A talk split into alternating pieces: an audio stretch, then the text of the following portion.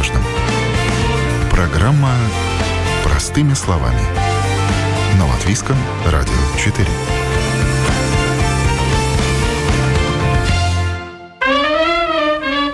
Бизнес не может работать себе в убыток, социальный бизнес тем более. Но есть в социальном предпринимательстве что-то, что важнее денег. Это ценности. Эти ценности не исключают прибыль или зарплату для себя и для команды. Но главная цель – сделать добрее и чище мир или помочь людям почувствовать себя в этом мире лучше и комфортнее. Это программа «Простыми словами». С вами я, Яна Ермакова. И сегодня говорим о том, как работать на благо других и как зарабатывать, помогая.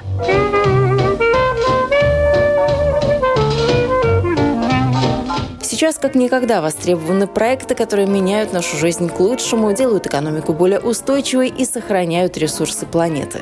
Для таких инициатив нужны особенные люди. И имя этим особенным людям – социальные предприниматели. Часто они берутся решать свою проблему, а получается, что помогают и всем остальным. Творят добро такие предприниматели не бесплатно. Но отличает их то, что заработанное они кладут себе в карман лишь частично. Деньги, которые остаются после обязательных расходов, снова идут на благое дело и на помощь. То есть такие проекты – это не бизнес в чистом виде, но и не благотворительность. Десять лет в этом году исполняется международному акселератору социального предпринимательства «Ньюдор», который работает в Латвии. Соучредитель и руководитель акселератора Диана Лапкис-Перштейн, собирая команду в далеком 2013-м, конечно, ставила перед собой амбициозные цели. Но что все сложится настолько удачно, наверное, не думала. Сегодня об акселераторе знают. Предприниматели с трепетом ждут каждую новую возможность подать заявку на участие. А сама Диана активно делится опытом с коллегами и об успехах латвийских проектов рассказывает на международных форумах. Итак, Диана, у нас очень хороший такой информационный повод, от которого будем отталкиваться. Вы буквально на днях недавно приехали, прилетели из э, Кракова, из Польши. Цель вашего визита туда, наверное, это был не только обмен опытом, но и, что называется, себя показать, о себе рассказать. Что это было? Э, это была конференция социальных инноваций э, где участвовали эм, люди из разных стран, особенно из Скандинавии, Прибалтики и ближнего нам зарубежья. И, конечно же, было очень много Э, великолепных примеров из э, Польши. Это была конференция о том, как люди э, с помощью социальных проектов, социального бизнеса решают всевозможные проблемы в обществе. И можно было услышать о разных инновационных подходах и вообще понять, что несмотря на сложную ситуацию, люди все равно находят силу и сами э, решают э, важные проблемы. Но мне кажется, вы самый яркий были там спикер, потому что то, как вы были одеты, ну, это не могло не привлечь внимание. Это специальный такой был ход вообще? Что на вас такое было интересное? Ну да, это был э, специальный ход рекламы наших местных предприятий социальных, которые производят такую одежду, скажем, перерабатывая уже старую одежду. И также, если говорить о обуви, в которой я была, это бренд Туше, они э, делают э, свою обувь из э, листьев ананаса. Но это были ананасовые туфли, самые натуральные, яркие, желтенькие такие. Да, это такой вот дизайн. Ну, вас заметили? Вроде как да, но я надеюсь, что заметили не только из-за внешнего вида, но также из-за э, из-за речи, которую я специально подготавливала на конференцию. Ваш месседж там был в том числе и мультикультурализм в социальном бизнесе, разнообразие. О чем вы говорили? Что э, важно вот в этом контексте? Важно это сотрудничество между а, людьми разных культур, разных национальностей. И это, конечно, не отменяет то, что люди должны уважать и ценить, например, свою культуру, свой язык, свое а, государство. Но с другой стороны, это дает возможность, то, что человек принимает других людей и понимает, что есть разные культуры, разные подходы, это дает ему возможность сделать лучше свой проект, свой бизнес, учиться от других. То есть если мы закроемся в каком-то своем коконе и не будем видеть, что есть разные люди, разные подходы, то будет сложнее добиться каких-то результатов. Важно, чтобы люди понимали, что Э, надо открываться миру и надо открываться также другим людям и меняться вот этим опытом. А что вас натолкнуло на то, чтобы поговорить именно об этой теме? Это большое количество за последний год э, беженцев из Украины, которые к нам приехали, или то разнообразие э, цветов и культур, которые мы здесь в Латвии наблюдаем, это тоже ну, практически вот в последние несколько лет мы так разбавили свой бледненький белый цвет, ну такой темной кожей. Ну, во-первых, это мой личный опыт. Я сама родилась в Латвии, долго жила в Израиле, потом а, работала в Швейцарии, также жила немного во Франции. Я говорю на пяти языках, и у меня друзья во многих странах мира, я с ними общаюсь, я делаю проекты. То есть это мой личный опыт. И также опыт э, проекта, э, которого я уже десятый год э, веду в Латвии, это акселератор по развитию социального предпринимательства где мы все года говорили о том, что важно говорить на тех языках, которые людям удобно, и принимать людей всех национальностей, всех культур, чтобы они друг друга знали и делали э, общие проекты. Но тем самым уважая то место, где они находятся, и тоже относясь к этому э, очень открыто. Но в Польше сейчас тоже много самых разных культур, много языков можно услышать. А какие там интересные вы отметили для себя а, социальные идеи, предприятия, бизнеса? О чем вам рассказывали? О местном каком-то таком колорите, что был? Во-первых, было очень а, интересно для меня, что саму конференцию открыли культурным мероприятием. А в один из дней конференция началась с концерта. В концерте, э, в котором участвовали э, тоже очень разные люди э, с разных городов Польши, как я поняла, и которые делают вот такие вот благотворительные концерты в разных местах Польши и также привлекают молодежь к музыке, к культуре. Вот это их такой социальный вклад. Было на самом деле э, много проектов, связанных э, с помощью беженцев из Украины, потому что в Польше и, как известно, там их очень большое количество. И то, что меня поразило, что они за такой небольшой срок уже э, очень конкретно придумали инструменты, как внедрять людей в общество польское. Да? То есть, например, есть поддержка в школах детей, которые не говорят на польском, Э, делают э, отдельные классы, где вот этот ребенок может э, изучать предметы, которые ему, например, сложнее да, на польском. Если, например, это рисование, да, то понятно, что можно пойти и в польский класс. А если это история и литература, нужен особенный подход. Я о таком подходе знаю и слышала в Израиле. И оказывается, что в Польше это тоже сделали вот с приходом большого количества беженцев. Также очень много проектов, которые помогают внедриться в работу, например, молодым женщинам.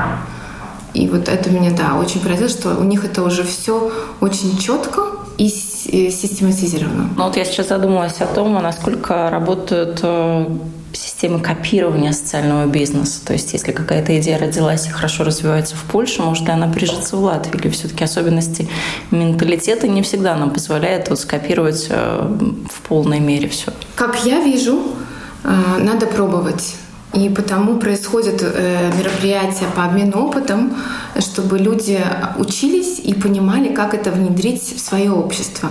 Вероятно, чтобы что-то э, скопировать, надо все равно подумать, как это сделать так, чтобы в, новом, в новой среде это работало. Вероятно, на 100% как в это работать не будет. Но, может быть, если это как-то переработать, улучшить, э, довести до какого-то а, особенной стадии да, этот проект, он будет работать, например, в Латвии. Но есть проекты, которые, на мой взгляд, могут работать в каждой стране мира и по всему миру. Да? То есть, потому что мы все люди, у нас у всех а, похожие потребности, да, то есть а, образование везде оно важно, и потому как бы есть такие вещи, которые э, надо, скажем так, копировать с любовью и просто, может быть, э, делать их так, чтобы в вашей среде это как-то развивалось. А что еще можно так позаимствовать из Польши и принести сюда, в Латвию? Там э, проекты, именно которые были на конференции, это больше социальные проекты, и именно услуг, э, не производства. Э, да, например, у них э, очень распространена а, помощь э, маркетинга для людей, которые занимаются сельским хозяйством. Вот у нас, например, есть предприятие, эм, которое помогает нашим местным производителям продавать в интернете свою продукцию. Там это очень распространено, то есть по всей Польше они помогают, что человек ну, не может вложить в деньги в маркетинг, в свою рекламу, и тогда надо вот такую платформу, это тоже вид э, социального бизнеса, это очень их развит, но у них больше людей. Э, да, у нас э, тоже есть такие платформы, но их меньше. Ну, например, наше предприятие, с которым я приехала, это эм, майки Корректи, это для выпрямления осанки. И э, второе предприятие — это Партапис, э, которое перерабатывает одежду. В названии есть слово «арт», если слышите, да, это такая специальная игра слов. Оно очень впечатлило польскую публику, и они сказали, что они такие у себя не видели. Ну, вот интересно, то предприятие, которое вы первое привели в пример, это коррекционные майки. Эм, я знаю, что конкретно у этого предпринимателя есть, ну, точнее, было до этого года несколько социальных бизнесов. Возможно, первый не был социальным, но тоже был бизнес в сфере а, пошива каких-то изделий. И вот именно тот бизнес, он в этом году, к сожалению, закончил свое существование, его больше нет. А насколько социальные вообще такие бизнесы, они долго живут? Какой у них срок жизни? Э, ну, во-первых, да, я знаю, что, э, о ком вы говорите. Это предприятие, оно... Ну, оно ушло на банкротство фактически. Да, и причиной тому являлась, э, к сожалению, ковид. Но мы всегда также учим своих выпускников в акселераторе и вообще в бизнесе. Если предприниматель хотя бы один раз не ошибся, не сделал ошибки, он никогда не сможет э, научиться не делать их в будущем. И потому то, что случилось, это наверняка сделает сильнее э, владельца предприятия. И от всего сердца желаю успехов. Ну а в принципе, насколько социальный бизнес подвержен каким-то таким кризисам, сложностям в экономике, потому что мы видим сейчас то ковид, то еще какие-то кризисы. Безусловно, э, социальный бизнес, он э, более подвержен, так как это и решение социальных проблем, и, бизнес это вместе. И плюс э, социальный бизнес Латвии пока еще не может получать прямые инвестиции да, от инвесторов, то есть это только всевозможные фонды.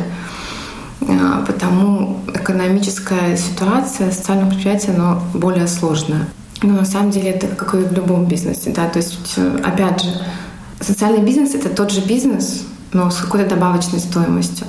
И потому, э, если есть проблемы экономические, то они, скорее всего, затрагивают разные сферы.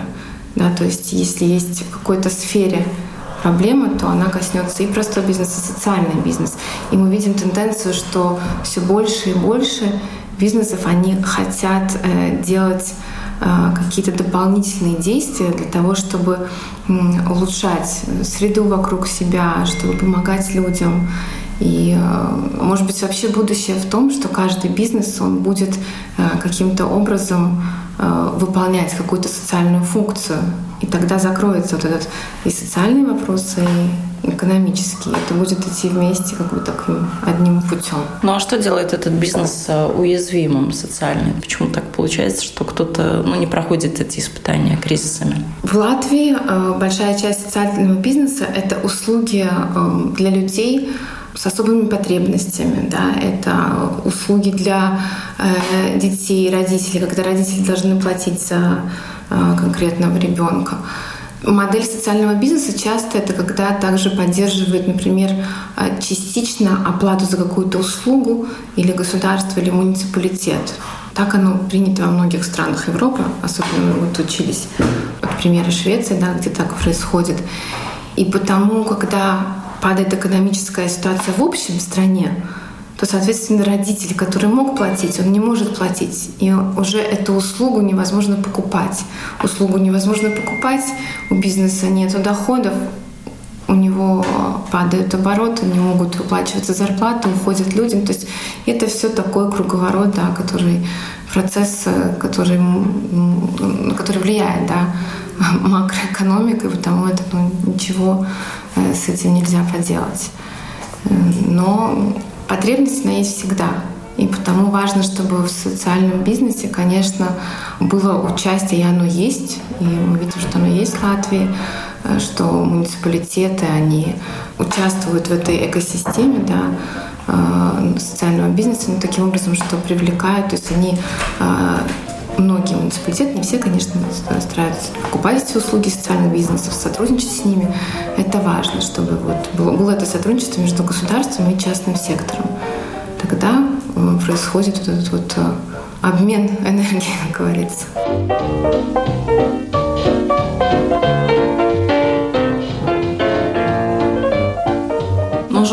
И на законодательном уровне, чтобы работал социальный бизнес так, как э, он работает сейчас. Чего еще не хватает, может быть? Э, не то чтобы не хватает, но есть у нас есть закон, где, э, вероятно, в будущем будут необходимы какие-то поправки. Вот именно в таком плане, чтобы социальный бизнес мог получать хотя бы частично инвестиции, так как в социальном бизнесе по закону все доходы надо реинвестировать обратно но есть э, группа людей, которая вот э, занимается развитием экосистемы э, социального бизнеса, и я надеюсь, что этой группе удастся убедить отвечающие за это инстанции, что все-таки надо произвести коррекции в законе, чтобы дать возможность социальному бизнесу расти. А какие-то льготы по налогам, ну вот в этой части, наверное, я не сильна. Есть они или нет? Или, может быть, они тоже как-то в будущем планируются? А, их нету, так как речь идет о том, что социальный бизнесмен, он бизнесмен. И тут уже идет э, речь о общей системе налоговой. Если она э, как-то будет становиться э, более дружелюбной для, вообще для бизнеса, тогда, конечно, это и почувствует э, э, социальный предприниматель. Но есть всевозможные э, другие, скажем так, льготы, которые, например, простой предприниматель не может использовать. Например, муниципалитеты могут предоставлять социальному бизнесу помещения. Но, безусловно, это надо идти, говорить, спрашивать. То есть инициатива должна быть от э, самого социального предпринимателя, и тогда, возможно, э, такую помощь можно получить. Э, второе, социальный предприниматель может э, приглашать на работу людей как волонтеров. Это тоже может быть таким плюсом. Но все время подчеркивается, что социальный предприниматель, он тот же самый бизнесмен, ничем практически не отличается от обычного другого бизнесмена, у кого есть общество с ограниченной ответственностью, фирма, компания. Также сказали о том, что прибыль полученная, она уходит обратно в этот же бизнес. Тогда логичный вопрос, а можно ли заработать, помогая? Можно ли заработать, открыв социальный бизнес? Да, можно заработать, и надо также суметь сделать правильный бизнес-план, понимать, э, кто твои клиенты, как свой продукт продвигать на рынке. Если это производство, то понимать, можно ли это продавать за рубежом, то есть выходить на экспорт, так как мы понимаем, что мы маленькая страна, да, и если есть какой-то продукт, то всегда надо стараться как бы, выходить на экспорт. Тогда, безусловно, есть, и есть примеры тому, что может быть э, успешный социальный бизнес. Э, вообще тенденция в Европе, что люди, э, если есть выбор, предпочитают приобретать, покупать продукты с какой-то добавочной социальной стоимостью. Да? То есть или если продукт он а, экологично произведен, или, например, если его производят э, а, люди с какими-то ограниченными возможностями, то есть понятно, что им предоставили работу этим людям, эти люди вышли в общество, то есть у них есть социализация, они одиноки, то есть очень много вот этих добавочных э, позитивных э, бонусов, почему конкретный продукт может стать даже ну, более интересным. Конечно, про это надо говорить, да, если мы э, возьмем пример сумки, да, которую, например, вот в Латвии у нас есть предприятие, которое делает, э, где, где шьют сумки незрячие люди, да, и такую же сумку, где, ну, простой человек, если об этом не рассказывать, конечно, никто не узнает. Потому для социального предприятия важен маркетинг, но также важно качество. Потому что мы понимаем, что люди не будут покупать продукт плохого качества. И э, потому, если только э, говорить о том, что это социальный бизнес, но качество плохое, то нет возможности продвинуться на рынке. И потому я говорю, что э, социальный предприниматель — он предприниматель, потому что он также должен выполнять все этапы развития бизнеса, так же, как э, любой предприниматель. Потому что если он хочет развития прибыли клиентов, он не может уступать другому только из-за того, что он социальный.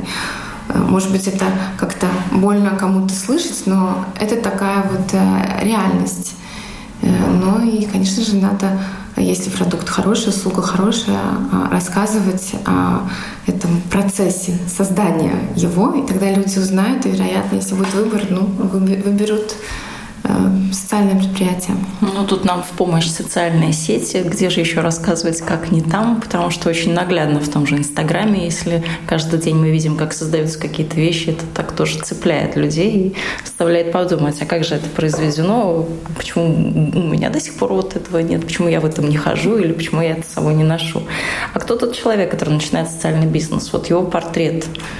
Что его подталкивает а, вот какую-то свою маленькую идею, которую он носил в голове, и вот у себя он носил. Вот так вот вынести на широкую публику и сделать из этого ну, какое-то хорошее дело. Вообще по опыту 80-90% социальных предпринимателей а, они начали э, свой бизнес, свой проект, э, потому что хотели менять что-то рядом с собой или в своей, даже в своей семье, в своем городе, в своем районе.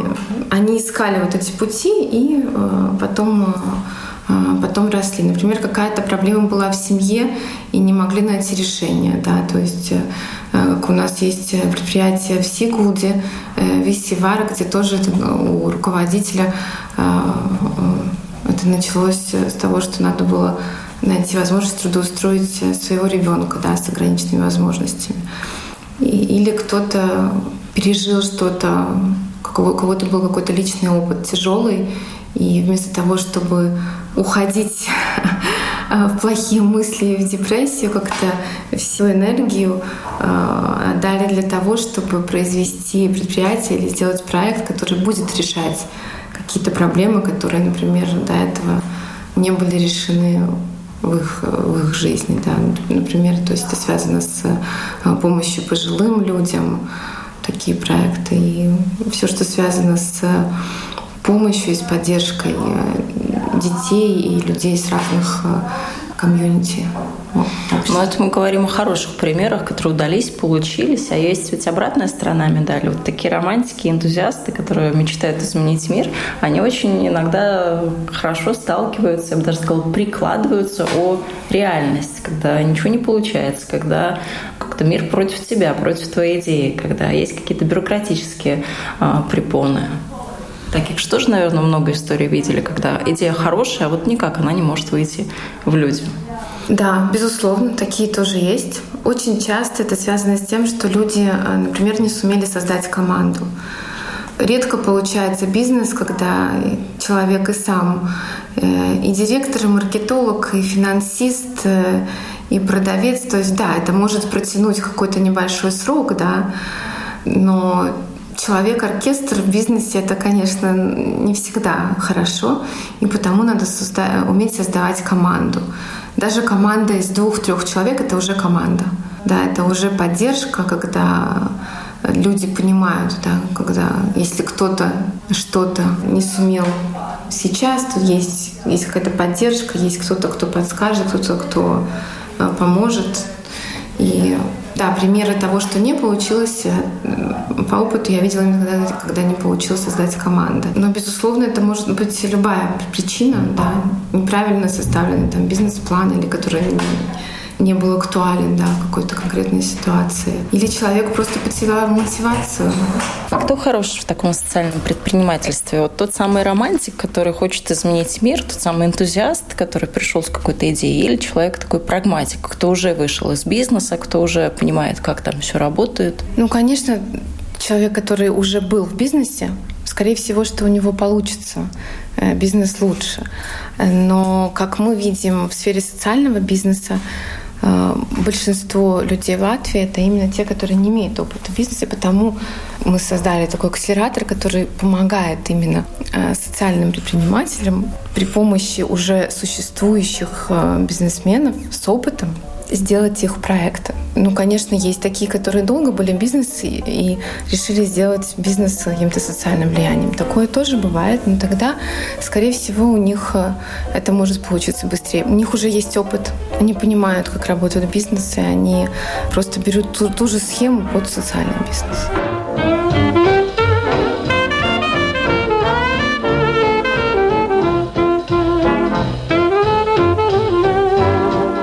В Польше, с которой мы начали, вы говорили в том числе и о том, что там была такая тема, как социальные инновации. Какие инновации могут быть в социальном бизнесе? Что там может меняться? То есть мы привыкли к технологическим инновациям, там примерно все понятно. Было так, стало вот так, как в социальном бизнесе. Но социальный бизнес тоже может быть э, и технологический бизнес. Тоже могут быть продукты, инновационные, которые решают социальную проблему. А, например, а, аппликация. Сейчас в акселераторе есть проект, где э, делается сайт и аппликация для э, женщин, у которых э, онкологическое заболевание, для того, чтобы они могли в одной платформе а, на одном, а, одном месте и встретиться онлайн, и найти информацию онлайн. Опять же, инновация, она может быть и в придумывании какой-то новой бизнес-модели, которую, может быть, мы еще не знаем. Да? То есть э, в социальном бизнесе есть разные возможности да? продажи э, услуг. И есть такая возможность, когда, вот, например, продается продукт, и второй продукт, он кому-то жертвуется, да, ну, то есть это такой метод, как вот э, ввести вот это социальное влияние. Э, потому инновации, они могут быть всевозможны. Сейчас у нас все очень автоматизируется.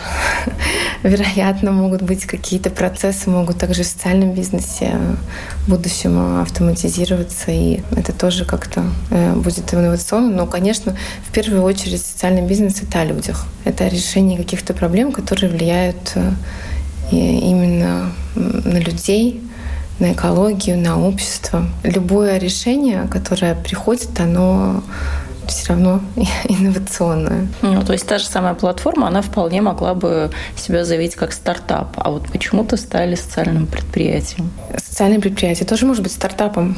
Почему бы нет? Тоже может быть э, стартап и э, социальным влиянием. То есть это только как бы оболочка. Но если есть какая-то идея, возникла, может быть, по ходу нашего разговора какая-то идея у кого-то, то как ее реализовать? Когда у вас программа начинается помощи таким людям, кто что-то хочет сделать, изменить мир? У нас сейчас идет программа. Когда будет следующая, мы не знаем.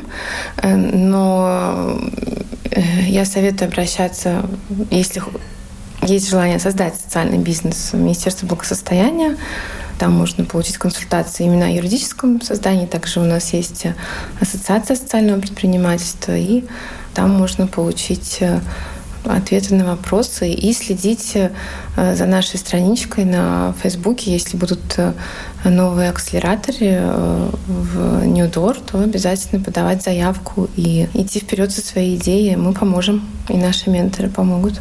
То есть можно не ждать, когда вот какая-то там замаячит на горизонте очередная программа, а уже сейчас создавать, уже пробовать, а потом уже получить по ходу а, этой работающей идеи какую-то поддержку. Безусловно. Зачем ждать? Может быть, именно сейчас э, ваше решение кому-то необходимо. И кто-то и где-то есть потенциальный клиент, которому это очень важно. Потому надо исследовать рынок, э, разговаривать об идее, не бояться, что кто-то ее возьмет, украдет и наоборот рассказывать э, близкому окружению, друзьям наверняка найдется кто-то, кто, вероятно, захочет стать частью вашего проекта или помочь вам.